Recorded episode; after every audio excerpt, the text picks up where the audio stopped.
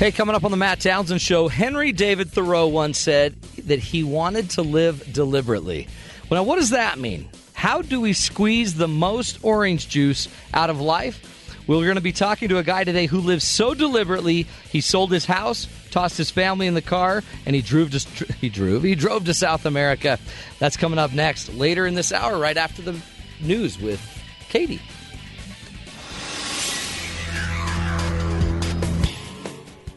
Good afternoon. I'm Katie Jarvis with Sirius XM 143 BYU Radio News.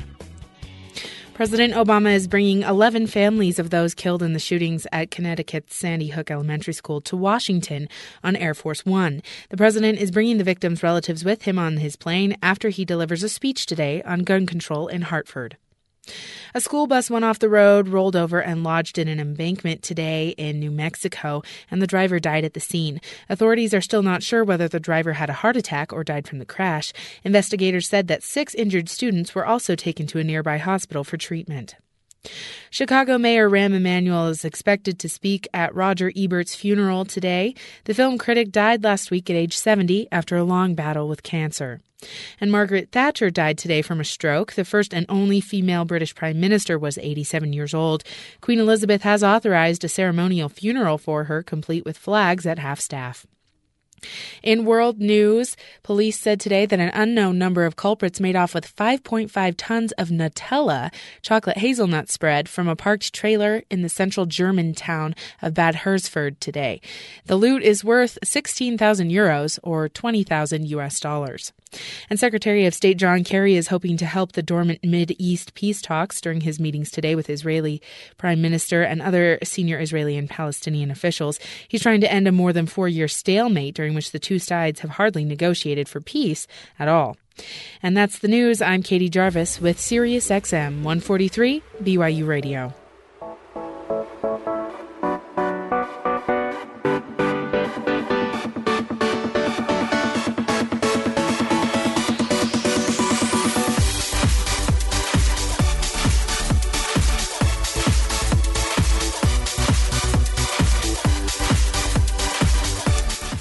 Good afternoon, everybody. Welcome to the Matt Townsend Show.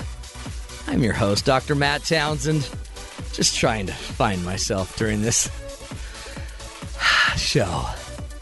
I don't know what it is. I think it's just we had a traffic jam on the freeway and I'm running. Uh, welcome to the program, everybody. Today we are going to teach you how to live a life where you're not in a traffic jam. How to live deliberately, as Thoreau once taught. And, uh, you know, what could be better than just ch- making sure your life is full of choices? Not, you know, a lot of us might end, have ended up where we are in our profession. Not necessarily because it was a choice, maybe because you couldn't do anything else you thought, or maybe because your parole officer says you can't leave the state.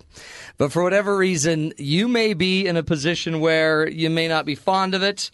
You may be thinking there's so much more you could offer the world and today's the day. We are going to get into that. How do you live a life that's deliberate? How do you make sure you are choosing your path instead of just letting everyone else choose it for you?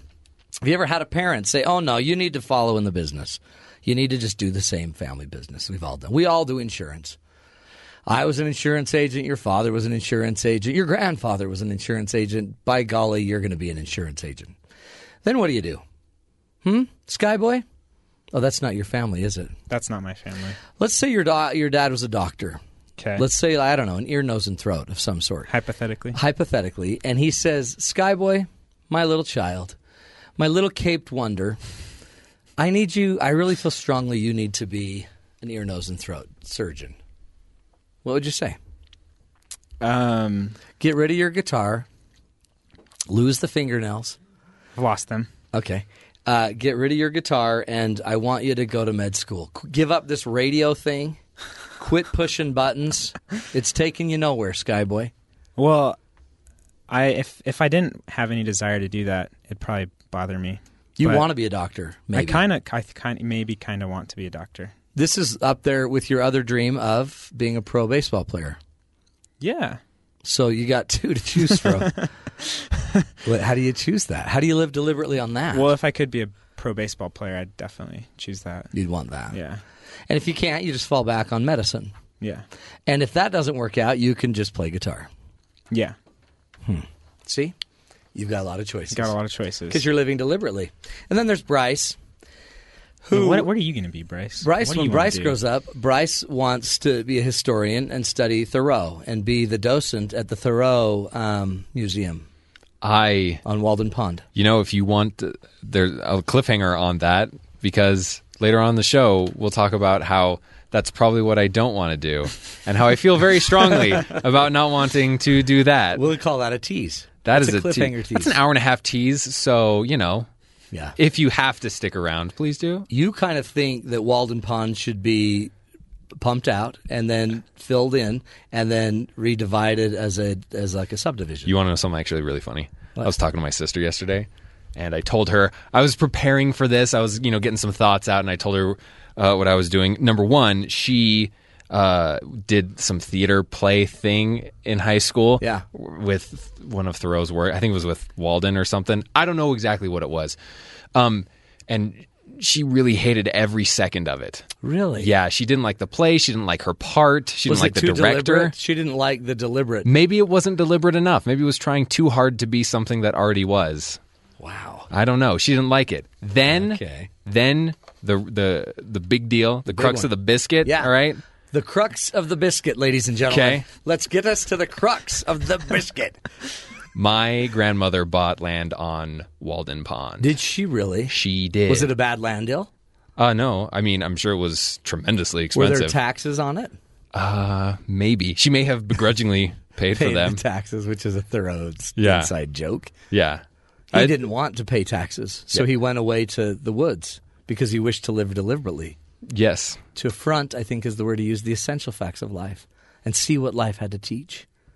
And not, when he comes to die, discover that he had not lived. And then my grandmother sold the land because my grandfather convinced her that was a terrible investment. That's sad. See, was she So- living deliberately? Uh, I think she was trying. She's a little too deliberate there. A little too much deliberateness. She was in trying to hide money in any asset she could. Well, we're going to have you on then, and I want you to give us your view of Thoreau. Oh, I'll give it to you. Okay. Okay, but just be nice because he tried hard. He no, he was deliberate. I don't know if he tried deliberately. but he he was deliberate about it. That is the goal of the show. Now, I've got the ultimate in deliberate living, and I want you to, when I go through this, you're probably going to feel something really cool. Uh, there was a boy named Jack Hoffman, seven years old. What would you think if I said J- uh, Jack Hoffman in the red and white game at um, at Nebraska's spring football red and white game? If I, what would you think if I told you he ran back a a running play about 63 yards for a touchdown. Seven years old. Is that Was he good? playing against other seven years? He was playing. No, he was playing against the Nebraska football team, oh. varsity, college, NCAA football, and this cute little seven-year-old boy busted a move like you've never seen, and ran 69 yards for a touchdown in the red and white scrimmage game. Help me put it into perspective. I understand basketball, but football is a big mystery. Is that really good? That's huge. How much of the 100 yards of the is what foot- you can play on, right? So, so that's two thirds of the game. football field. You're saying? Yeah, he ran Okay, that does 70 pretty good. yards. Yeah, two thirds, all the way back for a touchdown. And also, you consider it's seven year olds. Seven. Seven year olds. Not a lot of passing in those games, No. if any. But see, this boy was playing. He was playing against the varsity, the varsity Nebraska team. football team, so I'm guessing they might have been a little bit lenient. No, they were going ah. all out. Are you ready? Yeah, Okay, right. so the story behind the story is the next time they meet any team, Watch out for the that other kid. team's going to go, oh, look who it is. It's the Nebraska so and so. you. It lost to a seven year old. Here's the story. Uh, cute little Jack Hoffman. He was wearing, by the way, the jersey number of number 22 Rex Burkhead, which is, I guess, a running back. And Yeah. he, you know, Rex. Well, I know of him. I mean, you know of him. Yeah. Well, check this out. Hoffman is from Nebraska, and he's won the hearts of fans and everyone in football program for his courageous bout with brain cancer. Star running back Rex Burkhead befriended little boy Jack last year, and um, he's a captain of the football team, and he is now uh, the captain of little Jack's support network known as Team Jack. So Burkhead made sure that he got a jersey, put him with a helmet. He had the whole, all the gear. Fourth and one play, they call in little Jack Hoffman. Uh, he gets a handoff from Taylor Martinez. Jack started running left, but Martinez redirected him. That's the redirect, which is always tricky in football. And the little guy turned on a dime, followed a wall of blockers down the field, and uh, he ended up scoring a 69 yard touchdown in front of, by the way, 60,000, 174,000 fans. That's cool. Huge. Isn't that cool? That's really cool. So that's like that's totally living deliberately. Isn't it interesting that a boy with cancer knows what he wants to be with when he grows up? I want to be a football player like Burkhead. I want to get there. I want to play for Nebraska and I want to score a touchdown. And wouldn't that be cool? And then what happened is everyone got out of his way and let him have it. Wouldn't that be that's how life's supposed to be? We've got to figure out how we want to live deliberately. Then we got to get everyone on our side like a big wall of blockers, and then we do it. So if if he if if t- Bryce doesn't want to go to the Thoreau Museum, he doesn't have to. He could do Emerson. He could do he could do any you know any thinker. If Rob wants to run the freeway system of California and be in charge of opening and closing all of the freeways and highways in California, by golly, it's yours. If on ramps cause traffic, if we close all the on ramps, the traffic will be great. fixed, done. So anyway, I think that's cool. So shout out to the Nebraska football team, and especially a shout out to seven-year-old Jack Hoffman for a 69-yard touchdown run. That's a very hard thing to do, especially that was his first play. First play, First play of his life. first scrimmage ever. He scores a 70-yarder. That's incredible. Uh, anybody else got some ideas about living deliberately? Let's talk about alternate universes for a second. Okay, where's this going? Do you believe in alternate universes? Yes. In fact, I just heard, I've been doing some research. Apparently, our solar system has like a billion potential Earths in it. Wow. Did not know that. So Our solar system. run out of oil, we know where to go get more. Yeah, we know where we can go get more. Billion. So- Imagine for a moment that in this alternate universe, Ronald Reagan is a woman with a British accent. Yes, I think I've And heard of instead of her, instead of his famous words, "Mr. Gorbachev, tear down this wall." Yes. In this alternate universe, the famous words are, "Mr. Gorbachev, we Wait, can do business together. You have to do it in a lady's British Yeah. accent. Mr. Gorbachev, we can do business together. Together. wow. That was good, though. You, in your face, which people can't see, Robbie, was selling it. No, no, no, no. He's channeling her. Which, by the way, I have no idea. Of course, if you haven't picked up by now, we're talking about the late Margaret the Thatcher, Lady Margaret, yeah. first female prime minister of Britain. Where that famous quote "No, no, no, no, no, no, no, no" came from. It was Yeah. something she said to Parliament, but Would you like That's what more? she's known for would now. you like some Grey Poupon? I don't think she ever said that. No, no, no, no, no. no, no, no. So what about her? Oh, she passed. Well, she passed away, and, and that is oh interesting. That's a woman that lived deliberately. Well, uh, to the point where she was a very polarizing figure. Yeah. There are working class people in parts of England today that are probably holding parties. Yeah, You know, I mean, she wasn't one who was completely loved or completely hated. She was yeah. definitely both. But think about where she fits in history. You know what I mean? The Great Fall of the of uh, the Great Wall, right? Yeah, well, and- Communism down with her, with a little uh, Reagan, little Gorby. Well, it's an over glass ceiling is an overused Yeah. term, but it, this is one of the cases where it's definitely applies. As much as her involvement in the fall of the Berlin Wall was smashing the glass ceiling in Oh, Britain for women was well, just and huge. That's really, I mean, that really says a lot. How many times was she probably told, no, no, no, no, no, no? A female prime minister? How- By the way, this was 30 years ago?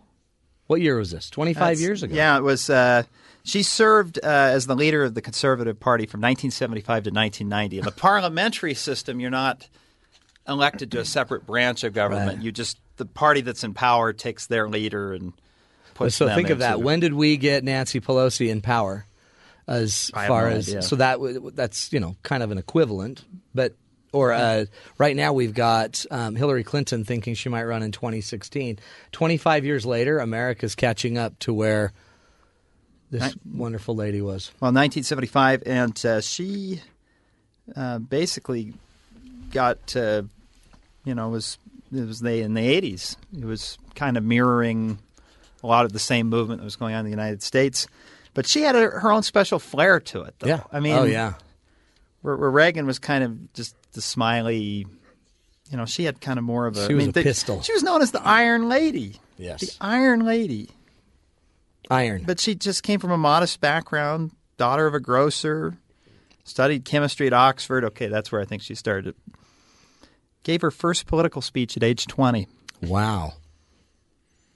I don't know why I looked at Skyboy. Sky, have you ever given a talk other than church related? I don't think so. Yeah, well, you got to get Well, on it if you want to catch stuff. up to Lady Thatcher. I don't think I do. You're okay not competing there. It's a big deal. Uh, living deliberately, that's our topic today. Do you feel like you've been living your life deliberately? When you think of your career, do you feel like you've chosen that? Are you where you want to be? Are you just mad about what society's done? You know, what your family's forced you to do? You know, we got pregnant. We had a kid and we got pregnant, so I couldn't go back and finish school. And I had to go work, and now you're just stuck. If you feel stuck, today is the day because we are going to get into um, this wonderful idea of living deliberately. And have I got a guess for you? What if I said, I'm going to take my family and I am going to just up and leave? And everyone would say what? So if I said that to any of you, okay, we're done. I'm done doing this. I'm done doing everything I do. I want, I want to go change the world. Do you know what would have happened if they'd asked Margaret Thatcher if she wanted to sell everything and move out? What? She would have said, no, no, no, no. Oh. I don't know what it is. That gives me the creeps. You just give me chills right there. I don't know why. Hmm. How about you guys?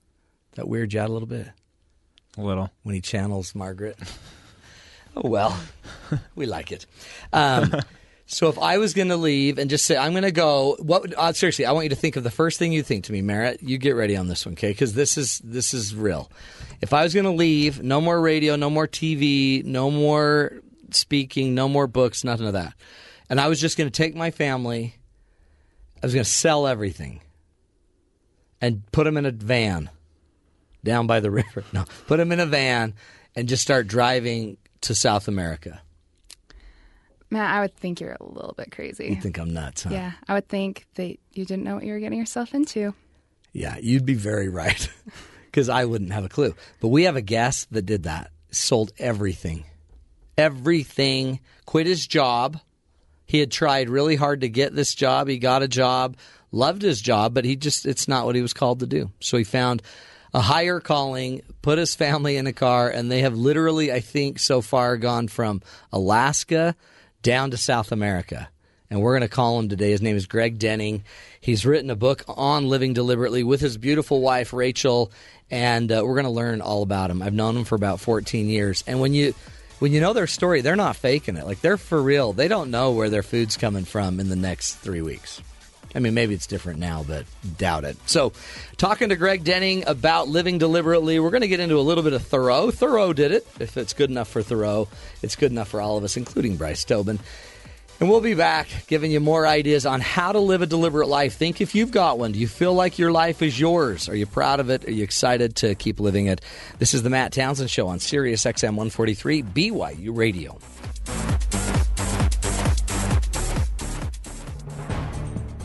Is the room you're in too noisy or too quiet? It turns out some noise is good for you, but how much? This is Innovation Now, bringing you stories behind the ideas that shape our future. Ever find yourself saying, it's too loud to hear yourself think? Scientists from the University of British Columbia and University of Virginia investigated that idea to see how noise levels can affect your creativity as well as your behavior as a consumer. It appears that there is a sort of Goldilocks range. Not too loud, not too quiet. That's the sweet spot for both. Counter to expectations, silence may not be golden here. People in the studies did less well at creative tasks in a dead silent room compared to a room with a moderate amount of human speech noises. The slight distraction from noise was found to free people's minds to think more creatively. The best results came from a peak noise level around 70 decibels, about the level inside your car while driving on a highway. But too much of a good thing is bad for concentration. 85 decibels and up makes thinking harder. the research has marketing applications as well. It showed that people in a store with a little noise would tend to try new products more, but loud stores kill sales. For Innovation Now, this is this is Buddy Rubino. Innovation Now is produced by the National Institute of Aerospace through collaboration with NASA and is distributed by WHRV. Visit us online at innovationnow.us. Why not get your business involved as a sponsor of Cougar Sports on BYU TV, BYU Radio, and BYUTVSports.com? For details, call 801 422 1448 or email corporate support at byu.edu.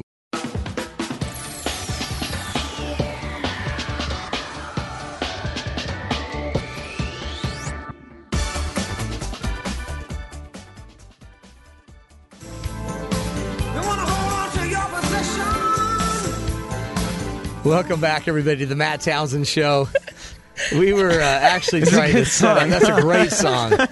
We call that a song on top of a bump, and we were bumping in and uh, with our normal music, and then we were supposed to be playing you a little bit of Lady Margaret Thatcher saying no, no, no, no, no, to see how We close. have it. We have it. No, no, no. See, she was ordering. Do you want? Do you want double cheese on that pepperoni? No, no, no. It doesn't even sound like Rob. Nothing like him. It's almost like she's never met him. No. There it is. Today we're talking about living deliberately, friends. And, um, you know, it's easy in life to just kind of get stuck on the train of life and not know where it's going. And we just kind of go and we, we let life take over and kids and age and our, our health and all of these things starts to lead us. All of these things lead us instead of feeling like you have control over yourself, over your own life. So we decided to to take a quote that's a very famous quote by Thoreau, Henry David, right? Mm-hmm. And we and the Thoreau, Thoreau basically decided he wanted to live deliberately, right? So we've asked Madison Alfredo to come in and to educate us a little bit on Thoreau and what it means this living deliberately. All right. So, you know, when I think about a true idealist, Yeah. and probably the most well known, it's definitely Henry David Thoreau. I mean, the guy, he was a leader in the transcendentalist, you know, movement. Yeah. Everything just about that, he just really exemplifies idealism, trying to move out from where he was. It's actually very interesting um, to see, like, how he came to this point. Yeah. So it was the 1840s, before the Civil War, you know, but still, War of 1812 has passed, kind of like this awkward stage. Pretty much, it was like people were finding new religions, trying to Yeah. find different stuff like that. branching out, trying to find some way to transcend life, thus the transcendental. There movement. you go. And so I was just like, but what makes the man do this? You know, why did he? Why was it him that did that? And it turns out that it was his his mother's father, so his maternal grandfather, Okay. led the first ever student rebellion in the U.S. Really? called Butters Rebellion at Harvard, 1766. so he's a little. It's a little rebellious streak. And the rebellion was was it a university rebellion or was it a Mm-hmm. yeah, government? Again, no, it was at government? Harvard. So it was Oh yeah, yeah. Yeah, definitely student rebellion. And when you think about it, so the grandfather father was like that. He's probably his his daughter blood. was He's got a probably like that too. Yeah. And so for a man to marry a woman like that, he would have to be very open, especially at that time. Right. So I'm guessing his home life was very, you know, not necessarily like stick it to the man, but like feel free to make your own decisions, stand up for what Right. you believe. And so he actually, you know, Mr. Thoreau tried, you know, like he like he kind of went along with what this was the society norm. You know, he Right. went to college, he did go to Harvard. Go to Harvard, get your degree, go be a preacher or whatever Mm-hmm. Yeah. they wanted But guess be. what about the degree? What? He refused to pay the fee for his diploma, so he never got his diploma. So he, he accomplished all the work, but he didn't want. He's So technically, it was make me pay the awarded for him, but he did not want the piece of paper. He's like, I have to pay five bucks for that. Interesting. Uh, uh He's a little. He's a little rebel. Mm-hmm. He's not going to pay the man. he isn't. Do we still have to pay for that today? Yeah. Oh yeah. And if you, if you want a cap and a gown, you got to pay for that. For the, for the little true. piece of paper. well, yeah. They'll I send it to you So in a. Are you lying to in me, a- Matt? Yeah, I am. I'm like, It's I ridiculous. believe I think that you had to pay for that. Well, they'll probably give it to you now. Just Well, a piece of paper. well, Back- back then, I'm back saying. in the Yeah. day, it was like on sheepskin, and so like had to I kill a guess sheep. yeah, they had to kill the sheep. Do you know how hard it is to chase down a chase down a sheep to kill it? Uh, yeah, I do Skin that in Iowa daily. Oh, daily. Sorry. Didn't mean to hit home. That's scary. So he was. So he's kind of got a little bit of an edge in him. But then Mm-hmm. there was more to this, right? Yeah, so you know he tried to get a job, live a quote normal life, but he Normal, just like you know mainstream. I'm not going to have it, and so he was one of the main leaders of this movement. And so for this movement, you know, like in the '60s we had the hippies, Yeah. you know, right now we have the hipsters. Oh, is that a movement? Yeah, totally. Really? Counterculture movement, not as dramatic as this. Like It's kind of a lazy 60s. movement. There you go. Yeah. They're really sleepy a lot. They have to eat at home.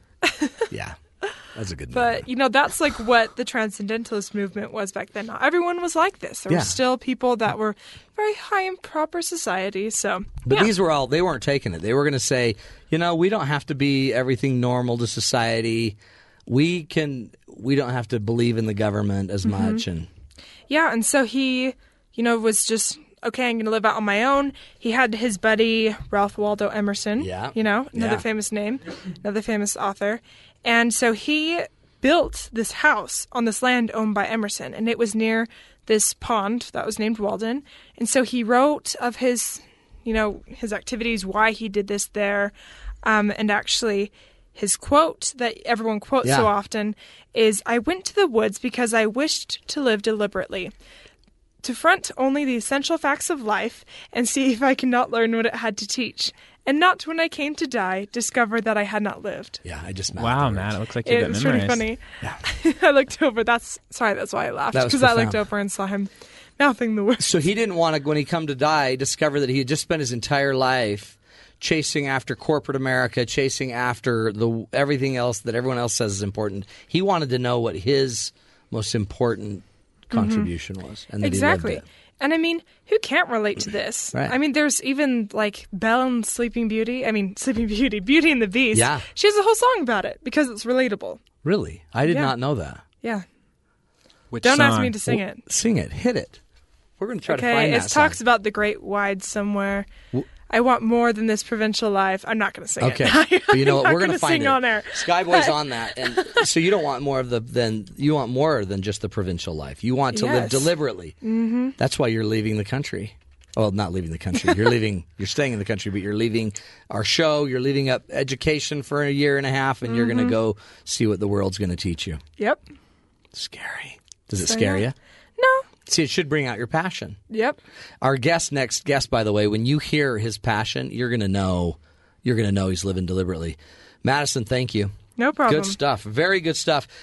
Okay, well, we're going to take a break. When we come back, we're going to be talking to Greg Denning. But before we go, I want you to get a little taste. Greg Denning left his provincial life here in the United States, left his job, took his family, got in a car, basically, and they're traveling the world to live deliberately.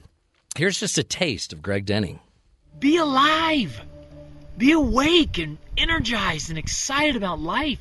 Be filled with enthusiasm. Make sure you're living a life that really matters.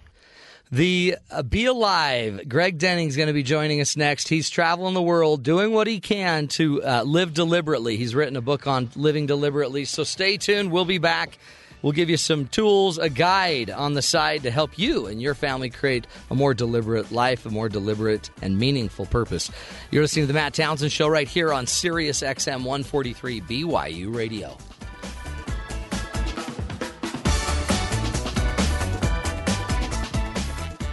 Did you leave BYU without a degree? I'm thankful for the Bachelor of General Studies program because as I chose the life that I wanted to live, being a full time mom, staying at home, and raising my children, it just gave me hope that I could still finish my goal, but at the same time, I could still be fulfilling my responsibilities as a wife and a mother while still being able to take university courses. Go online to bgs.byu.edu to see if you qualify to finish at home what you started at BYU, Bachelor of General Studies.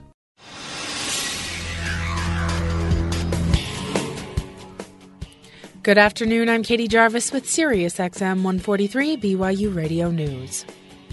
President Obama is bringing 11 families of those killed in the shooting at Connecticut Sandy Hook Elementary School to Washington on Air Force One. The president is bringing the victims' relatives with him on his plane after he delivers a speech today on gun control in Hartford, Connecticut. And United Airlines is putting the grounded Boeing 787 back in its flight schedule, even though the plane is still grounded by government authorities. United acknowledged today that the plane is set to start its schedule on May 31st.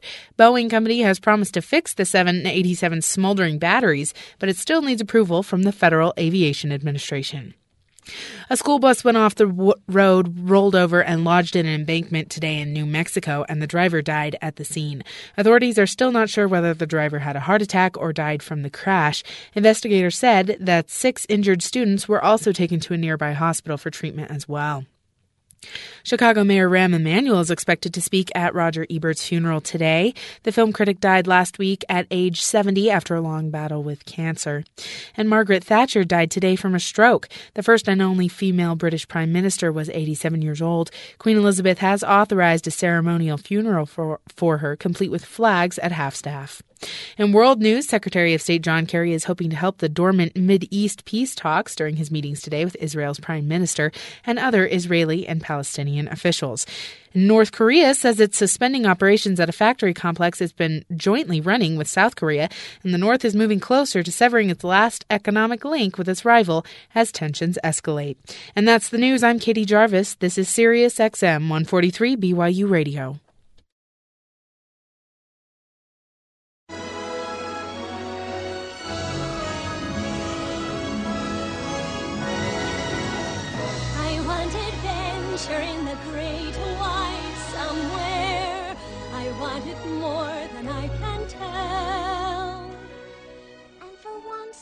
Might be grand to have someone understand.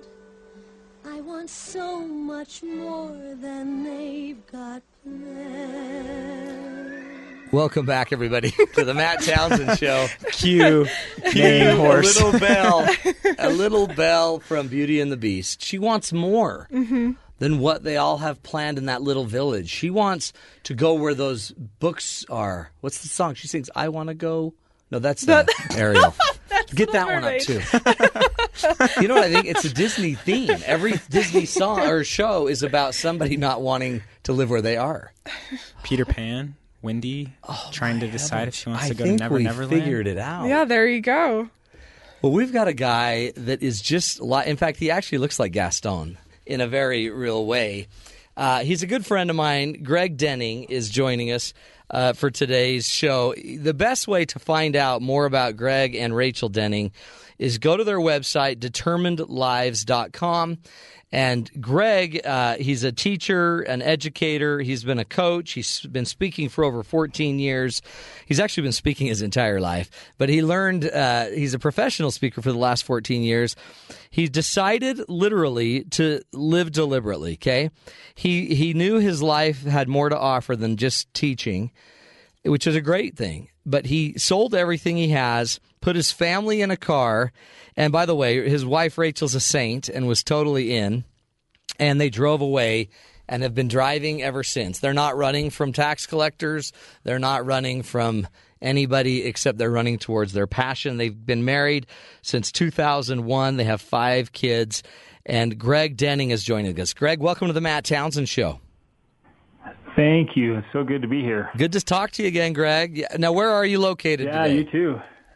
We are right now on the beautiful shores of Lake Atitlan in Guatemala. Well, okay, I think I understand. So you're not really trying to live deliberately. You just wanted a nice lake life.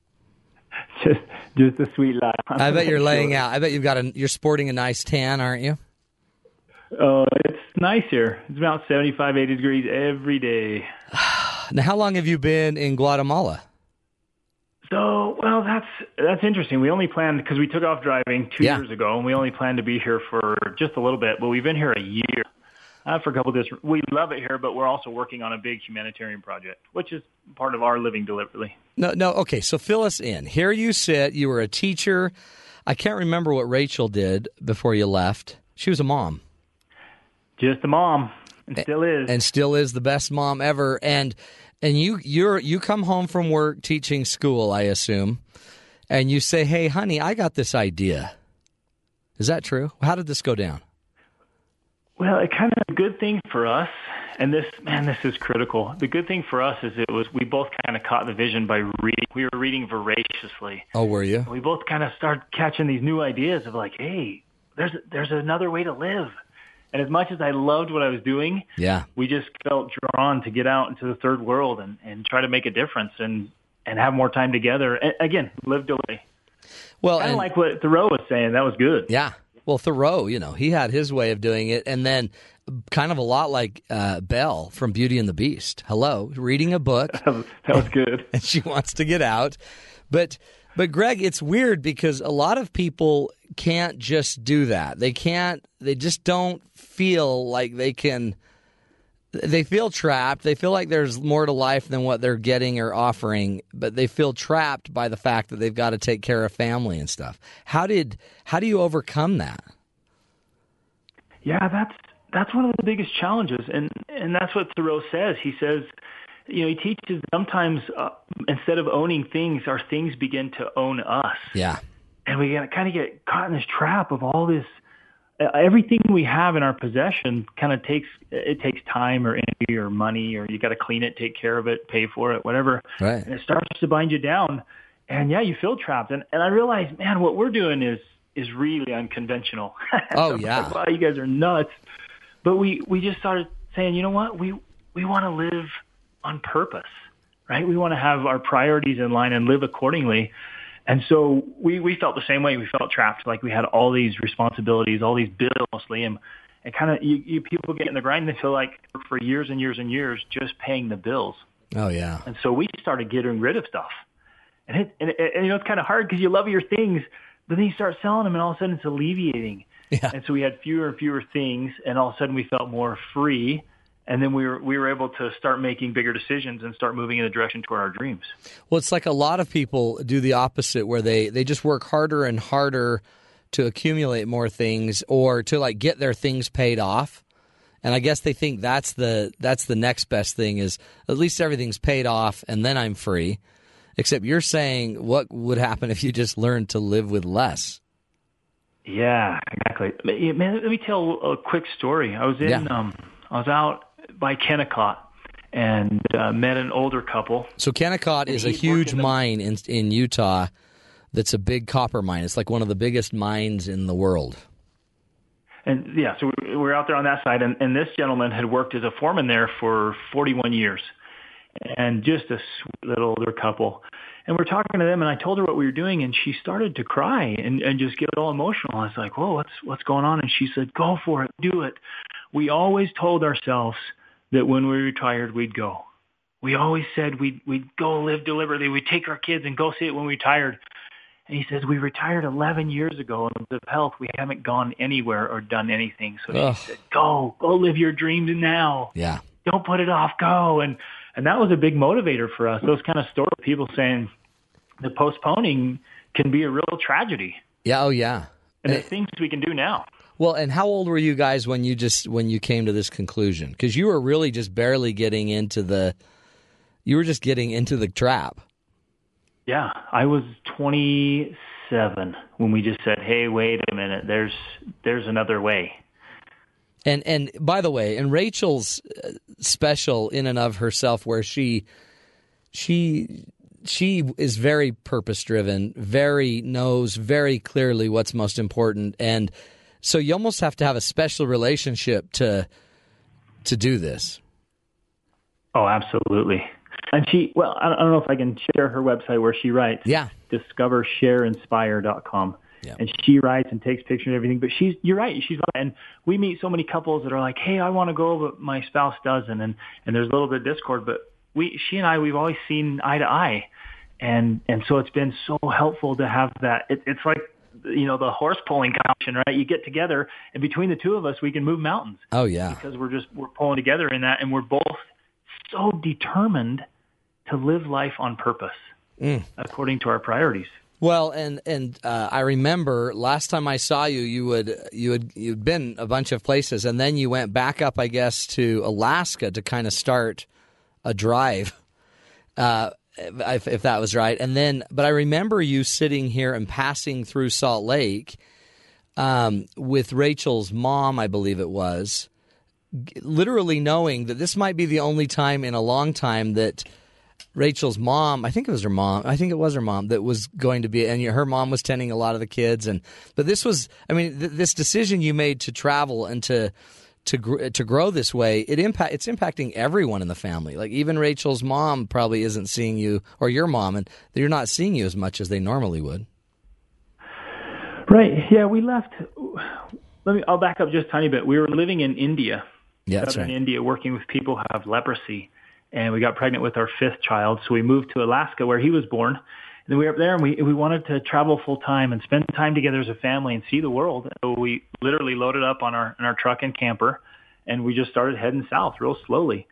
And so yeah, we we we saw a family on the way, and Rach has gone back, but you know, with technology it helps because we can call all the time Right. or we can Skype and Skype video, and, and that's wonderful. You can see them, and the kids can see grandma. But you're right. There, there's some sacrifices there, but it's what we call the exchange rate. It's what you are willing to exchange your life for. And some people will hand over 40 years of their 40 of their best years of their life just to pay bills. Right. And they're at a job they hate. Oh, they can't stand it. They get sick on Monday morning because they have to go in and do something they hate to do. And so we just thought, you know what, there, there's going to be an exchange in everything, and we wanted to say, well, what's what matters most to us? Oh, that's powerful. I mean, and it doesn't have to be that people have to leave this world and go to a third world like you, but people could start exchanging. You know, maybe you don't need to be on the fast track to promotion, and instead you just need to be okay on the slow track, and that way you can exchange and have more time with your kids. I mean, the, the exchanges can be more simple too. Absolutely. Yeah, we, we we never tell anyone to do what we're doing. We just tell them to live their dream. But yeah, why not why not pursue the fast track to a fantastic family, an awesome relationship with your kids and education instead of this this consume drive for the the lifestyle of wealth. Oh yeah. I mean, and then for what? I mean, for stress and anxiety, and then you know you finally make you're finally making your money, and you need you need it because you got to go get help. Um, right. we're going to do this, Greg. We're going to take a break, and during that, we're going to try to fix your audio. We've kind of got a little hiccup. It's a little Guatemala to Provo, Utah hiccup. But uh, Greg Denning's on the phone with us. We're going to come back. Greg's going to start to teach us some of the keys, the steps to uh, living a more intentional life, living deliberately. This is the Matt Townsend Show on Sirius XM 143 BYU Radio.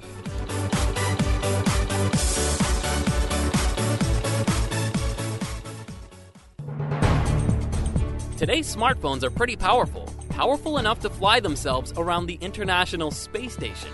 This is Innovation Now, bringing you stories behind the ideas that shape our future.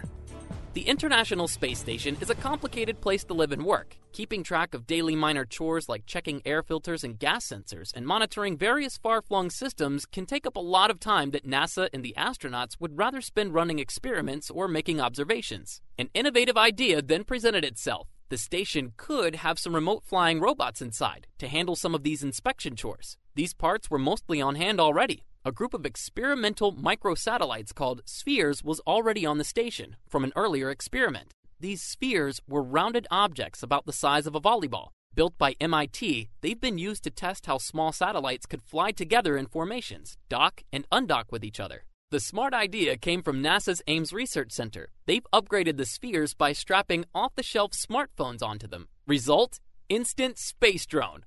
Now, the devices are smart spheres. Controlled remotely from Earth, through the phones, they can fly around the station and take pictures of inspection items while astronauts are busy or asleep. Or texting, maybe? For Innovation Now, this is Buddy Ravino.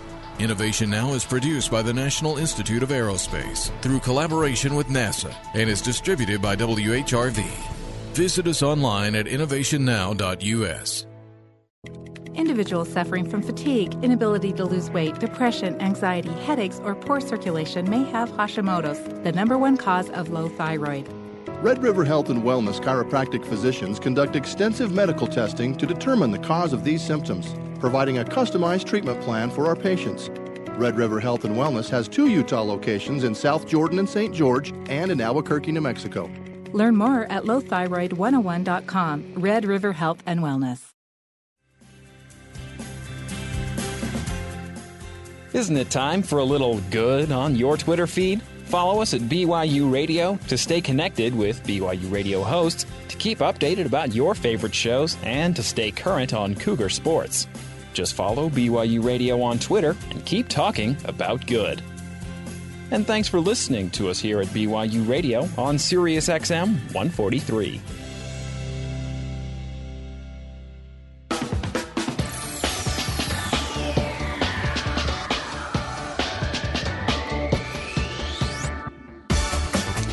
Welcome back, friends, to the Matt Townsend Show. Today we are talking about living deliberately, following a little bit of Thoreau's advice. You know, you got to get out and and front the essential facts of life. Not every fact in life is equally relevant or equally important. Some facts are essential, and um, you know, you got to live deliberately to those. We are talking with Greg Denning, and Greg Denning is uh, he's he's a friend of mine. He's been a teacher. He's a coach. He's been speaking for over 14 years to groups and organizations. He has decided to live deliberately and has literally sold everything he's got uh, to to to get out there. And he literally, I mean, I, I've seen him, and I knew him as a young guy trying to fight the world and get the degrees he needed and get the job. And he actually got a really good job that a lot of people wanted. And he's a talented man. And then he and his wife, Rachel, after reading some books, figure out that they really could offer a lot more to the world if they just put their minds to it. And so they decided to sell their stuff and get on the road. And since then, they've gone to India, they've been to Guatemala, they've gone and started basically from Alaska and are driving their way down south, and they've made it all the way to Guatemala. But, Greg, welcome to the Matt Townsend Show. Welcome back. Thank you. You there? That sounds yep. a lot better. I think we might have a little better sound on you. Uh, now, Greg, yeah. fill us in. So here you sit in Guatemala. You have five beautiful kids, and really, people need to go check you out at uh, determinedlives.com. Or uh, you could check out uh, your wife, Rachel's blog, discovershareinspire.com. Both of those are just great ways to learn more about what you guys are doing. And I know, Greg, you sit people down and you'll coach them over the phone about how to create a more deliberate approach to life. And when you sit down with people, Greg, what do you see? What what's your approach? Well, the the main thing, the first thing I start with is priorities. I think if we have our priorities really crystal clear, yeah. then that's our starting point and we can start living accordingly right? But a lot of people they'll have their either they're unclear on their priorities, and if they do have them, they're not living accordingly. They they're giving all their time to a lower priority and all their energy and attention and stress, and so they're they're feeling this. Well, like Thoreau said, most men live lives of quiet. Oh, Greg, we're losing songs still in them. Oh, oh. Uh, darn it! And you're you, you keep coming in and out. Um, but we do. We we die with our song still in us. We've never kind of contributed the great thing that we could contribute to that. Uh, you know what we might want to do, Greg? Um, let me. We're just going to call you back and try to try to work on it. So hang on the line with him, and they're going to go see if they can work on your line because we got to hear from you, my friend. And if not, we'll just have you back on another day when we can get another line. We're talking to Greg Denning. Uh, who's a life coach, uh, kind of extraordinaire, and, and I really I really do believe that because I've seen him in action. I've seen how he how he really is. He was he's charismatic, and he got in a teaching job where he, he really was up and comer and uh, was really good at what he was doing. And they finally caught the vision that there is so much more to life to offer. And as as uh, as he sits down with people, one of the first things Greg was just talking about that he gets into is our priorities, and. Uh, really, it, it's a powerful thing. In fact, uh, there was a, a talk I was listening to a conference um, that uh, that the LDS Church puts on um, recently for the entire church. It's basically televised and people speak. But in that conference, there was a wonderful talk where somebody discussed a, a, a man named Jay Hess, who was an airman, and he was shot down over North Vietnam. So imagine during the 1960s, you're in Vietnam you're, and you're shot down as an airman in North Vietnam. For two years, this man, um, his family had no idea where he was. They didn't know if he was dead or alive. And this happened a lot with prisoners of war during the war at that time. And if you don't know if somebody you love is dead or alive, it's a really, really difficult kind of way to live, obviously, right? Well, his captors in Hanoi eventually allowed him to write home a letter, but they limited his message to 25 words, is all he was going to be given. 25 words is all this man would get. And in his 25 words, he wanted to figure out what he could say to his family that um, wasn't just that he was alive. He wanted to say something so they knew it was him, right? But they, he wanted also to to leave a message with them so that they could recognize it was from him, but he also wanted them to have counsel. So, worst case scenario, if he didn't end up making it, he wanted them to know what he believed most in. And in his 25 letters or words that he wrote back, this was his counsel, okay? This is what he wrote. Um, these things are important, colon. Temple marriage, get married in the temple in the faith, go on a mission, go to college, press on, set goals, write history, take pictures twice a year. 25 words. Okay, so if somebody came up to you and stuck a microphone in front of you, in front of your face, what would you say in your 25 words? And out of that will probably flow, I would bet, what you come down with. What are the what are the top 25 things you'd want someone to know? Are going to be um, probably your most essential facts of life.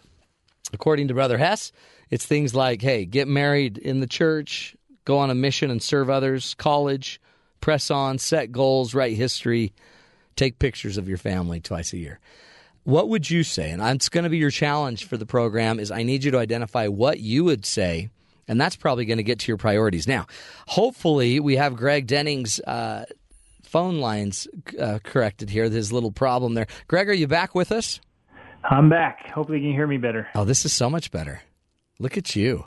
What did you do different? You went. You got off the beach, didn't you? had to go into internet. That's you had to go in where there's a telephone in the chair. See, welcome to the rest of our lives, Greg. What you need is a cubicle. If you were sitting in a cubicle, we'd get a lot better reception. Oh, dude, a cubicle makes me it makes me shiver. Does it make you shake? So, Greg, tell us as you stand there. Um, tell us what else you teach. So, you sit down with people and you try to come up with their pri- with help them identify what their priorities are. Exactly. That's the first step. Just identify what their priorities are. And then I think it's critical you start working on something every single day, right? You, you, set up a daily routine and you do something every day that works, moves you closer to your priorities. Like what? Like just one activity or something to do that's directly connected to those priorities. Give right. me an example. I mean, how many of how many of us have gotten up every day and, and day after day, week after week, month after month, and you're like, oh, I didn't do anything. I, I haven't worked toward my goals or dreams. I haven't made a difference in the world what am I doing? And the years just fly by. But like for example, I get up almost every morning at 4 a.m. What? And I study. I study voraciously. I study the scriptures and I study great books. I'm always trying to make myself better because nothing in life gets better until you do. Now you know you could get up at 5:30 and do the same thing. Except there's not enough time because my kids will be getting up in a few hours and I want to spend tons of time with them. That's huge. And then you get up, literally start studying, and because one of your goals is you want to be a sharp coach, you want to be able to to work people and educate them and and and teach them what they need to do. But you can't do that if you haven't put some some effort in. Well, right. Input determines output is what I always say. Whatever we put in is what we get out. And if we're spending our lives watching TV or, or whatever else we do, you know, seeking entertainment, we we miss out on so much. And so to me, my alarm clock is an opportunity clock, and I get up excited, excited for life and and to become a better person and to make a difference in the world. Yeah, that's powerful. I mean, don't you think that's a lot of the problem is we all have these great dreams, aspirations, but we never work on them. And when you never work on them, they never it's almost like they don't take seed, they don't take root. It's just a thought. Exactly. And people would be surprised. You know, we get discouraged sometimes. We think, well, if I can only do, if I only have 20 minutes to set aside each day on my dream or goal, it's uh, nothing's going to happen. And so they don't do anything. They set aside, they throw in the towel. But we're, we'd be surprised. All of us would be shocked at how much we can accomplish by just doing a little bit each day. Yeah, powerful. I mean, really, when you think about it, What what else? What else could just that little minute take? I mean, how much water damage can take place? We just found out that we have a really big water bill, and uh, we're trying to figure out again why we have such a big water bill. And I'm pretty sure it has something to do with a leaky toilet that just keeps running. And you know, it was no big deal for us because we fix it. But then my wife and I went to Hawaii for a week, and apparently nobody in my family heard the leaky toilet for a week and it cost us a lot of money. so just a little thing, just a little thing could save you a lot of money or could save you a lot of, as you call it, the exchange rate. You get to exchange a little and get a lot.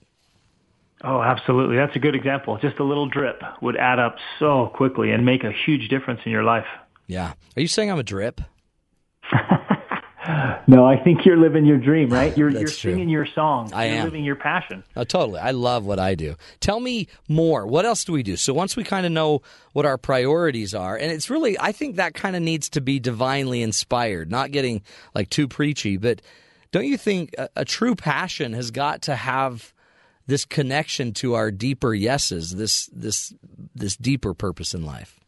Oh, absolutely, absolutely. I and I, I pray, uh, I pray often, just seeking that guidance, right? Help help me to know what Thou would have me do, Mm-hmm. right? Right. Just getting that guidance from heaven, and He'll open doors for you to do what He wants you to do. Yeah. I mean, that's uh it's maybe too we get so busy then trying to have to take care of all of our things that we no longer get connected to deity and God. We just are trying to keep the toilet from overflowing. Absolutely, yeah, just get caught up. If I could, I, I really want to emphasize a point here that I think the next thing is to start questioning social conditioning, right? The, the expectations around us. Too many of us, instead of looking up to God, we start looking laterally for approval.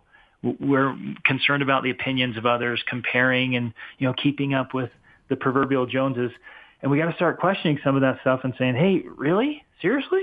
Right. Is this what we're trading our lives for?" Well, how do you see that in Guatemala? I mean, here you sit and you've gone from India to where? Mexico? To Guatemala? To Costa Rica? Weren't you in Costa Rica? Right. We lived we lived in Costa Rica, in the Dominican Republic, in India, Mexico. We were in Belize for a while. Now here. And So, so how do you see India. that It- playing out? Go ahead. No, I was just going to say, how do you see this idea of questioning social expectations? Because social expectations in those countries are so different than the ones we might be facing here. Absolutely. Well, that's what that's what really was kind of a wake up call to us. Is we got to India, and so much of everything we know is the opposite over there. They don't eat with utensils where I was in southern India. They all eat with fingers. Yeah. And, and I wanted a spoon or fork, and there weren't any. Just didn't have any. What? They, they didn't exist. I'm like, you got to be kidding me. And they drive on the left hand side of the road. Uh, almost all of the marriages are arranged marriages. Right. E- Everything we had known was different over there, and they thought we were weird. And I was like, hey, that's weird.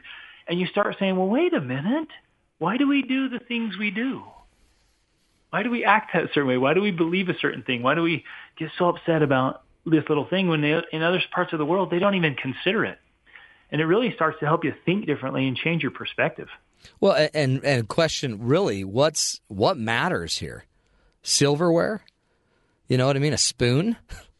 But absolutely. And yeah, apparently you're surviving without oh, a spoon. We, we we have we have a good life. We have a great life. No, you do. And when you go see the pictures, you do have a great life. And you can just see, you know what else I see in the pictures of your family is you just see joy.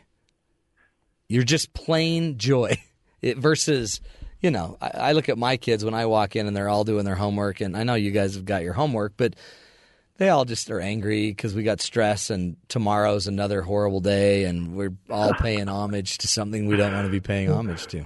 Oh, I know it's not that bad at your house. No, but, it is. But in a lot of places it is, right? Yeah. It's where they get so stressed and so caught up about things that don't matter. Somebody once said that the most important things in life are not things. And for us, that was a huge wake up call. If I can share a quick story, Yeah. we were we were out in rural India, out in the middle of nowhere, and we got invited over to this home, and it was probably ten feet by about fifteen feet, and that's it. That was the whole home, and there was mom and dad and four teenage kids hmm. and that's how they they lived their whole life there. And they invited us over as honored guests for this amazing meal. And I'm I guarantee that meal must have cost them a full month's salary. Oh my heavens! And there was no table. There was only one bed. And so they set up the bed like a table and we all squatted around the bed and they served us and, and all six of them stood there and refused to eat one thing until we had all eaten because we were their honored guests and they were all there. They were engaged. They were happy. They, they were good Christian people and they, they were just jovial and you'd see them around and they were just so happy to ride their bike in, uh, you know, 120 degree weather. And they just, wow. again, it was a reminder like, hey, these guys are so happy and they have what matters most, and yet they live with almost nothing materially. Yeah. Oh, and and to have your kids be able to see that. Uh, there's one of my favorite quotes, and we got to take a break. Is that which is most personal is most universal. So the things we fear the most, the things we're so excited about personally, um, are so universal. Everybody in India feels the same thing. In Alaska, in Mexico, we have our basic needs, our basic fears. Good stuff. We're talking to Greg Denning. We'll be back. Greg uh, is trying to do what he can to teach us to live deliberately, letting us catch the fever of living deliberately. This is the Matt Townsend Show. We'll be back with more right here on Sirius XM 143 BYU Radio. KBYU FM, HD2 Provo.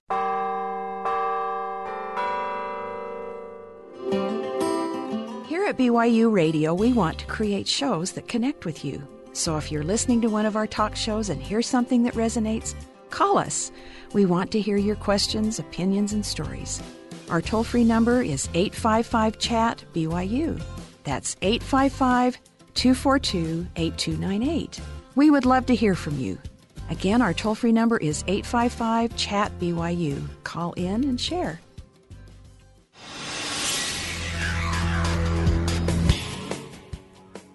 Good afternoon. I'm Katie Jarvis with SiriusXM 143 BYU Radio News.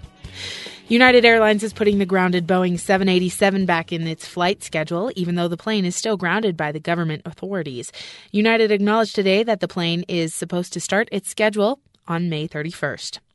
A man who helped plot an attack with machine guns and grenades on a Seattle military complex was sentenced in federal court today to 17 years in prison.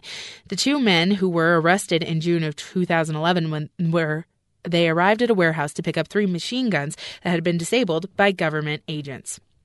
A school bus went off the road, rolled over, and lodged in an embankment today in New Mexico, and the driver died at the scene. Authorities are still not sure whether the driver had a heart attack or died from the crash. Investigators said that six students were taken to a nearby hospital for treatment as well. Chicago Mayor Rahm Emanuel is expected to speak at Roger Ebert's funeral today. The film critic died last week at age 70 after a long battle with cancer. Margaret Thatcher died today from a stroke. The first and only female British Prime Minister was 87 years old. Queen Elizabeth has authorized a ceremonial funeral for her, complete with flags at half staff. In world news, at least 15 people have been killed by a suicide car bomber in Damascus, Syria.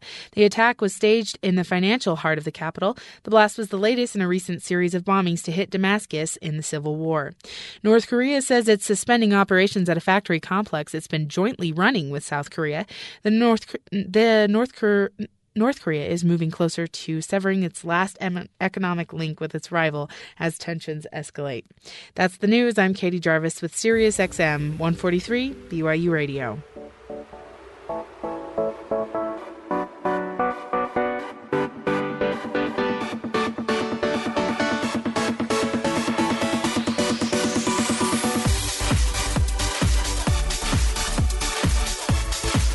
Welcome back to the Matt Townsend Show.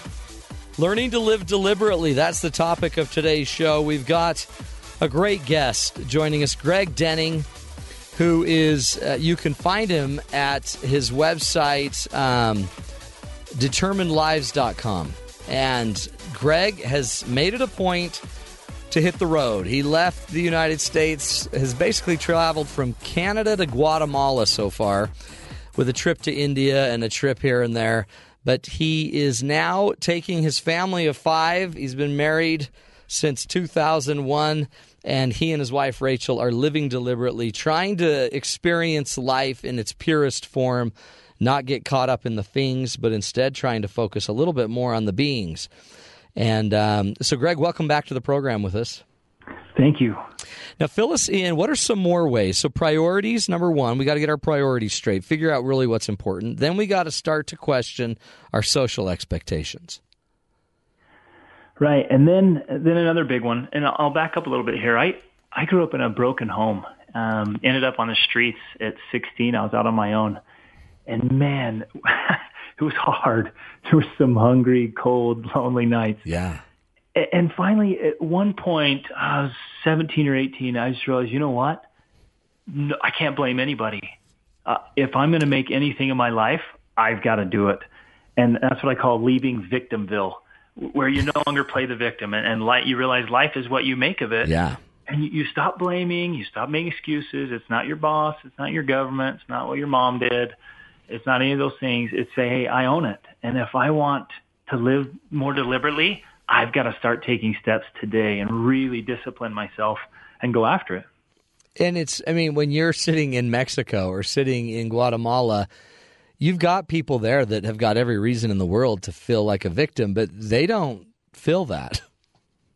No, they get up and they go after it. Here in Guatemala, right? These these Mayan people, they work so hard. Yeah. And, and they get up every morning and they just go, go, go, trying to make a better life for themselves. There's no sitting around blaming the government here. Isn't that interesting? Because it's, uh, I guess we that's the other problem is with our social question and expectations. Do you expect to get just the free meal, or do you expect to have to go work for it, to go earn it? I mean, you had every reason in the world to be mad at society. I mean, your family wasn't even strong enough to provide a home for you, yet you Right. left vic- you left Victimville. Right, exactly. I, you know, I was for a while there. I, I moped around with my head down, saying, "Well, if they hadn't have done this and they hadn't have done that," but it wasn't doing me any good. Hmm.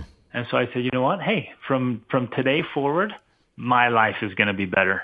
And I wanted an awesome marriage and great kids, and I've and I've got them. Yeah. And now we're now we're having a great time together. Well, yeah, but what you're missing out on is a, a huge mortgage. you know what I mean? You're missing the mortgage, and and I don't know if you know it, but the rates right now, the rates are so low. You could get in and have a nice low rate mortgage hanging over your head. Oh man! Sometimes the cages are very attractive. Aren't they? I need, yeah. Then you got to lock them, right? Then you're locked in your own cage in a 30 year fixed lock. Exactly. What You know, else? and I'm and I'm not going to bag on that. I No. got to be clear. I'm not going to bag on that because some people that's that's a good life. I just want people to start asking some serious questions. Yeah. Really, is it worth the exchange rate, and is that what you really, really want? because we don't think that. Do I mean we kind of get in? Well, you can get the loan, so you may as well get the loan. But you're saying before you get the loan, question your priorities. Start to question the social expectation on it. Do you really need a house that big? And uh, make sure if you do that you're you're a source of knowing that you, okay, great. If you're going to do this, then don't play victim. Absolutely. Huge. You own it. You make you make your lunch. I like I that. got, I got to say though, another great thing um, is jump in your mind, jump to the end of your life, and look back, and look back at it and say, well, uh, I'm. I do two exercises. I have people write out. The first one is I'm so grateful I, and then have them just write, write, write, write, and then I sure wish I had. Right, and it starts giving perspective. You get to the end of your life, and the number one. There was a nurse, and she wrote this article in uh, in Great Britain and the five top regrets of the dying. And the number one for men, number one regret was they they'd worked too much. They wished they'd hadn't spent so much time at the office. Oh, but they spent every day there. I wish I hadn't spent so much time at the office. I think most people would say that. You know, maybe not Nixon. Nixon probably would have liked a little longer at the office. but everybody else would probably wish they had just focused more on what was important. Right. Uh, Are you going to be laying in your deathbed saying, "Man, I wish I'd have spent a couple more weeks in that cubicle"? Yeah. Dang, that cube was great. It was awesome. I had it all decorated. It was great. I almost got the new phone for my cube. Um, the funny thing is, is I, I really think we don't we don't question if there is another option for us. So we get stuck in what we assume has to be, instead of kind of making our own what we want to create. Exactly. Yeah, exactly. Nobody even looks up. They just kind of got the blinders on and they're looking down, just kind of walking through the grind. Yeah. And and never stop to go. Wait a minute. Is there another way, or is there a better way? I mean, ask ask yourself that constantly. Is there a better way? Yeah. Well, I mean, how many people have had their lives changed by asking that? Where instead of saying you couldn't go to school, I remember listening to Colin Powell talk about the fact that nobody in his community went to school. You just, you know, you join the military or whatever. But here he sits, the way he was talking when he was the chief, uh, the head of the. Um, the Joint Chiefs of Staff in charge of this huge military movement, but you know he thought differently, and just having a shift there of how he wanted his kids to know him or what he wanted people to think about him, just that change got him into maybe a, a different kind of world. That's what I love about you, Greg. Is you're not saying everyone needs to go serve the poor in in third world countries or whatever. You're saying what is your music that needs to be played. Exactly. Yeah, yeah. Wake up and live and, and get out and sing your song, whatever it is. Ask God and do some soul searching. Find out what you're supposed to sing and do it. And, and break away from, you know, the, the labels of, hey, you're this, and so you can't ever become that. Right. Or you're to this or you're to that. And, and more labels and excuses. And, and there's this huge connection between behavior and identity, right? Right. If I'm this, then I, I can't break away. I can't live my dream. I have to go and do this thing, even though I hate it for the next 40 years. Yeah, but I've paid my dues and I can't turn away now, and now I've got debt, student debt. Yeah, it's it's stuff. It's a it's a this is a spirit. I think this idea of living deliberately is a spirit that we need. There's so many people right now that are in the grind, but there's a lot of, and it's interesting to me. There's a lot of younger people, a lot of kids that are, or youth that are in college now that I think have kind of pick, picked up the victimville mentality, like it's not going to work. You know, life's against me. I've got debt. I'm not even going to get a job. And, you know, it used to be the youth were the ones that had the hope. The rest of us were burnt out. But uh, this is a message that needs to get out there. What do we need to do as people to spread this message a little bit more? Oh, it's well. See, it's tough because you start talking about it, and and you're guaranteed to get kickback. Yeah. I mean, the crowd's going to be like, "Are you crazy? Go back and get a job." And everyone hates their job. You just keep going. Stop asking questions. Um, but but we do need to inspire more people, right? And and get catch a vision and share it, and encourage people to sing their song, whatever it be. Well, and Yeah, you can do it in the community. You don't have to move. Do it in your community. Join a local choir. Join a local play. Start a play. I mean, you can do anything with your talents. Absolutely, absolutely. And with an online community, it's easier even connecting around the world. Yeah, that's what I love about your site too, because you're you're there to answer questions. You're there to give content. Um, tell us what you're seeing in your life now. How is your life different? How is it different with your family than you saw that it was when you were here and just living the grind? Um, perspective, perspective for sure, because you just you see things differently. Uh, now, I was I was living and working in a small town, and I, I love small towns. They're just quiet and they're peaceful. But often you get a small town mentality, and you forget that the world's not like that everywhere, and you start thinking, well, this is the way things are. And so when you get out and you're constantly having new experiences, right? You're you're eating. We ate fried crickets and we ate iguanas the other day. I mean, we we got all this crazy stuff. Oh, like, I love iguana. yeah, exactly. it's just so different. And and languages, right? I, I went out this morning and these people are speaking Kaqchikel, and, and I was like, what, what is what is this? And how does it work? And I can't understand it. And in a new way of life, you start seeing things differently and, Yeah. and broader, and you start to grow. I mean, it's it's you grow. I love personal growth. I'm on this personal quest for excellence, right? Just to become the best person I can. And new experiences and uncomfortable situations help us all grow. And so I've seen my kids now are speaking Spanish well, and they're so confident. Mm. I mean, they can go talk to a little old lady or a new kid or a, a teenager, and, and they're dealing with languages and cultures and, and different situations, wealthy or very poor, and they're confident and comfortable.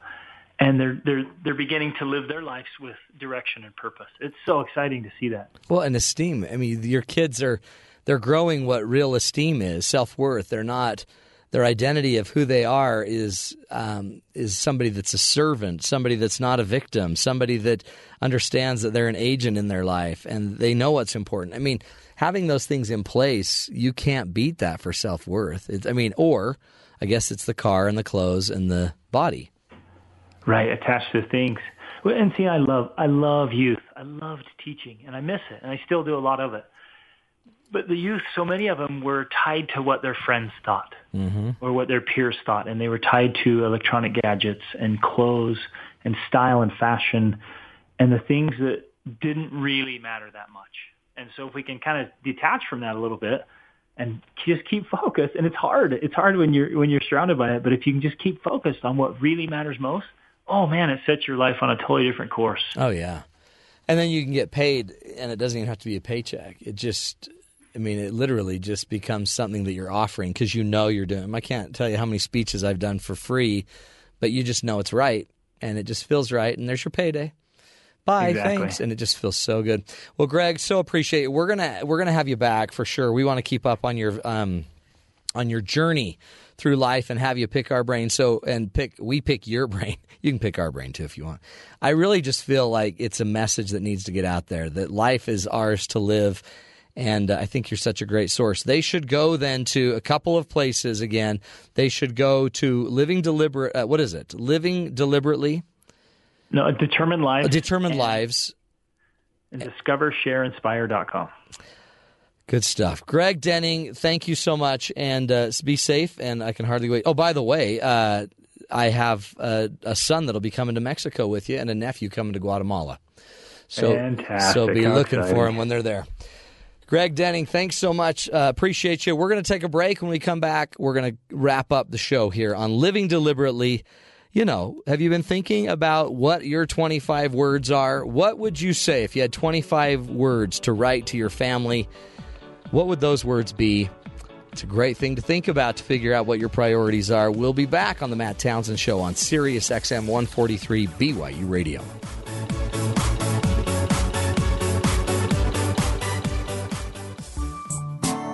What do you want to know? Kim Power Stilson has a whole list of things she wants to learn about. On her show Talkworthy, she invites you to join her as she interviews expert guests, learning new things along the way. It doesn't matter if the subject is a serious thought provoker or just plain fun. If it's Talkworthy, Kim will cover it. Talkworthy airs Mondays, Wednesdays, and Fridays at 3 p.m. Eastern here on Sirius XM 143 BYU Radio. BYU alumni and business partners Danny Ashworth and Matt Heaton. My first computer science class at BYU was CS 142. One of my classmates' names caught my attention during roll. It was the same name as one of my childhood friends. After class, I approached him and said, I used to know a Matt Heaton from Las Vegas. And Matt said, I am Matt Heaton from Las Vegas. Matt was selling floppy disks and computer hardware out of his apartment at the time. He offered to pay me 50% of the profit on anything I helped him sell. Things really started going well, and we decided to start our business, Computer Warehouse. Later, we also co founded ZeroCatch.com and Bluehost.com in Provo, Utah. That computer science class at BYU changed the course of my whole life. Chances are the relationships that changed your life started at BYU. Share your story at alumni.byu.edu slash update. Remember when, remember why. BYU alumni, connected for good.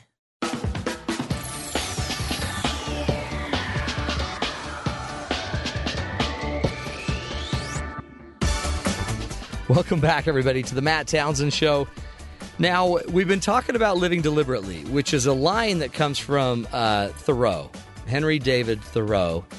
And you'd think everybody would just love Thoreau, but not everybody does. So the phrase living deliberately comes from Thoreau, but little did we know about the strong feelings that our own Bryce Tobin has about this guy.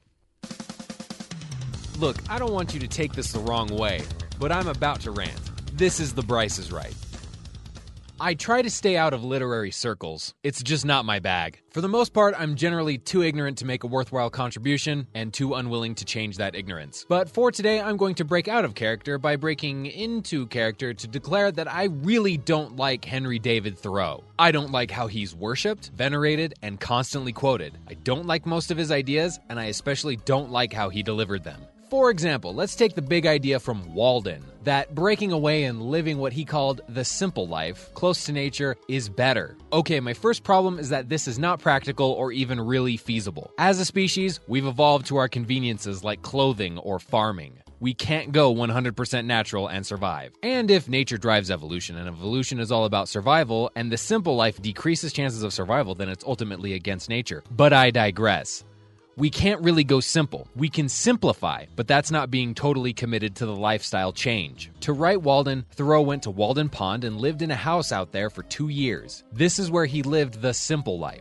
My second problem is that he's living in a house. Houses are probably the first invention made in protest of nature. Our ancestors literally said, Hey, nature, I don't like you, so I'm going to use pieces of you to separate you from me in a rather ironic display of innovation. And then my third problem is that he only did it for two years. This isn't living the simple life. This is living the simple life for a little bit to provide fodder for a book so I can make more money. And when you frame it that way, it sure doesn't seem so noble now, does it? And then he writes a book about how everything was better living the simple life, and it's all from his perspective. Look, I'm not from Debate Club, but an argument is pretty weak without something to contrast it with. It's also one sided, and it's super polarized.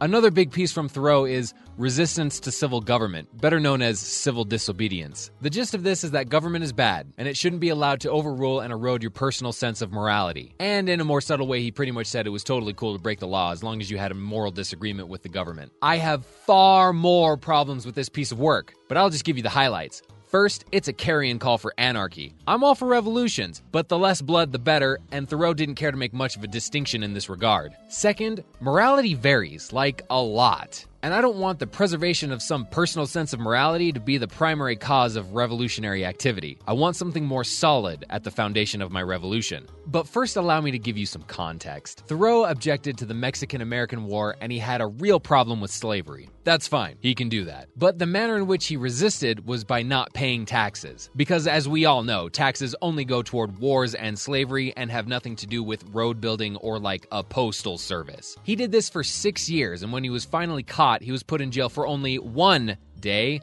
and then started writing what would become civil disobedience. But let's also not forget that someone paid his taxes for him, and Thoreau made sure to express how this displeased him. All of this being nothing more than the adult version of the behavior of a frustrated toddler throwing a fit. Look, I don't like taxes either. I disagree with a lot of the things our government does. And I once got pulled over because I hadn't updated my car's registration in four years, and I had to pay a fine. But you know what? I updated my registration and paid the fine because I had four years to take care of it. I acted like an adult and dealt with my problems. I didn't go on a smear campaign. I didn't decide to continue driving in protest. I moved forward with my life. Now, let me say, I'm fine with the essence of Thoreau's messages that there's value in simplifying your life and that you shouldn't sit back and passively comply when the man in Washington starts telling you to do things that you don't want to do. But his delivery is so bad! He indirectly places blame all over the place. He didn't like slavery, and because he didn't like slavery, the government's bad. No, slavery is what's bad. Fight that. Don't fight the government. And he's preachy. He just tosses everything out there and tells you that it's right. Culturally, we don't like this. And I think the best comparison to this is the way that advertising is changing from the older model to viral marketing. The old model went like this. You should buy this because buying this is the best thing that has ever been done. All your dreams come true, and when you buy this, it instantly and permanently makes all the people you don't like feel bad forever. You see, one sided, and it only has good things to say and no proof for any of the outrageous claims. Whereas viral marketing shows you the product, tells you everything you want to know about the product, and then they show the product being used, usually in an unexpected and interesting way to get the wow factor and give you a reason to show your friends. But the most important part is that they don't tell me what to do. They give me what I need or what I want, and then they leave it up to me. And most importantly, Thoreau didn't really live what he taught. He did a little bit, but only as much as he had to. People like Greg Denning take the viral marketing approach to their ideas and then they live it. And this is a great way to show if an idea is good. The information can stand on its own, and then if the lifestyle is flawed, it'll show up in your living of it. All right, I'm out. And remember, don't forget to be awesome. Wowzers. Was that long winded? Uh, well, it was three times, two times longer than you normally do. Right. Which I like because you it lit you up. It did. I got excited. I, I'm sensing you don't like Thoreau. I don't. Yeah, no, I I don't. I was reading that in between the lines. you got that sense? Good. then it worked. But it's interesting. You you don't negate his points. You just kind of more don't like his approach. Yeah, I don't like his approach at all. But I don't, like- and I don't particularly like him as a person. Well, have you met him? Uh, no, there was about 120 years But separating it's kind of us. like what we've made him. We've made this. You think he just, you know, he was just. he's uh, like he's in the 60s and 70s. He's become like the hero of nature. Yeah. And I no, I know. You when don't look hate into it. nature. No, it's really nice sometimes. You went skiing in it this year. I year. did all the time. So really, your point is more you because let me let me go over this because what uh, Greg Denning was teaching us, you're okay. People should prioritize their life and make choices based on their priorities. Absolutely. You agree that we should probably question some of our social expectations. Absolutely. Even like uh, question, you know, not just. I mean, always remain free. Don't let your social expectations or governments pushing on you take your freedom. Yeah, it's agree. questions. Asking questions, in the very least, gets you thinking about it differently. Yeah. You agree we shouldn't be a victim. We should leave victimville. Yeah. Yeah. No. Own Uh, up. Oh yeah. You agree we should probably lose a lot of our labels. Yeah. Um. I guess labels that are important, keep those. Like. Yeah. Like I am a dad. Yeah. Like other silly labels. I don't know. Like something- Republican, Democrat. Sure. I mean, some Maybe people. like- some people won't like that, Yeah. but I'm on board. Like. well, you've seen how this whole country falls apart when we divide everyone two ways. yes. Maybe we ought to. Maybe there's more options than two. And you agree that you know everyone has a song. Do you believe this inside them that needs to be sung? Oh well, if if the iPod is any evidence, life is life is better with a soundtrack. We've all pretty Yeah. much screamed that. Yeah, yeah. Life is better with a soundtrack. There's a song inside everyone. You've got a song which is the rant, which is why we like you to rant. That's why I still have a job at least. Well, f- today you do. Today. And so, I mean, but socially, it could be like, well, I can't believe it. We just talked about living deliberately, and yet you came in and just disrespected the writer, the author of the thought of living deliberately. But I- you didn't. I did, but I didn't. You just said, hey, I, I like the idea. I don't like the delivery though. Yeah. Well, let it go. let it go. Find the peace. Good job. Another rant. See, we can you can see both sides of every argument. Okay, so here's the deal. Did you answer the question? If you had 25 words to write somebody a letter and that's all you could write, what would your 25 words be? What would you talk about? Would you bring up your religion or your faith? Would you bring up your your principles of working hard and sacrificing and service? What would you put in the letter? What would have to make it in the letter for the letter to be legit, for it to be real for you? And I'm going to challenge you to go really write down those 25 words. And then at the very end, here's what I want you to do. Don't hate me, I'm just the messenger. I want you to ask yourself are you living your life in a way that those 25 words would actually be validated in your life? Meaning, is there enough evidence to convict you that those 25 things are important? Not just that they were written in your last letter. Can you actually find them in your life? Can you find them uh, in in the way you live, in the in the where you spend your time, and where you spend your money? Seriously important stuff. Will you please share what's important to you with your kids? Take something you learned from today's show and go teach it to your children, your grandchildren. Share it with your spouse. And again, we're here uh, Monday through Friday. Want to do what we can to make your life a little bit better.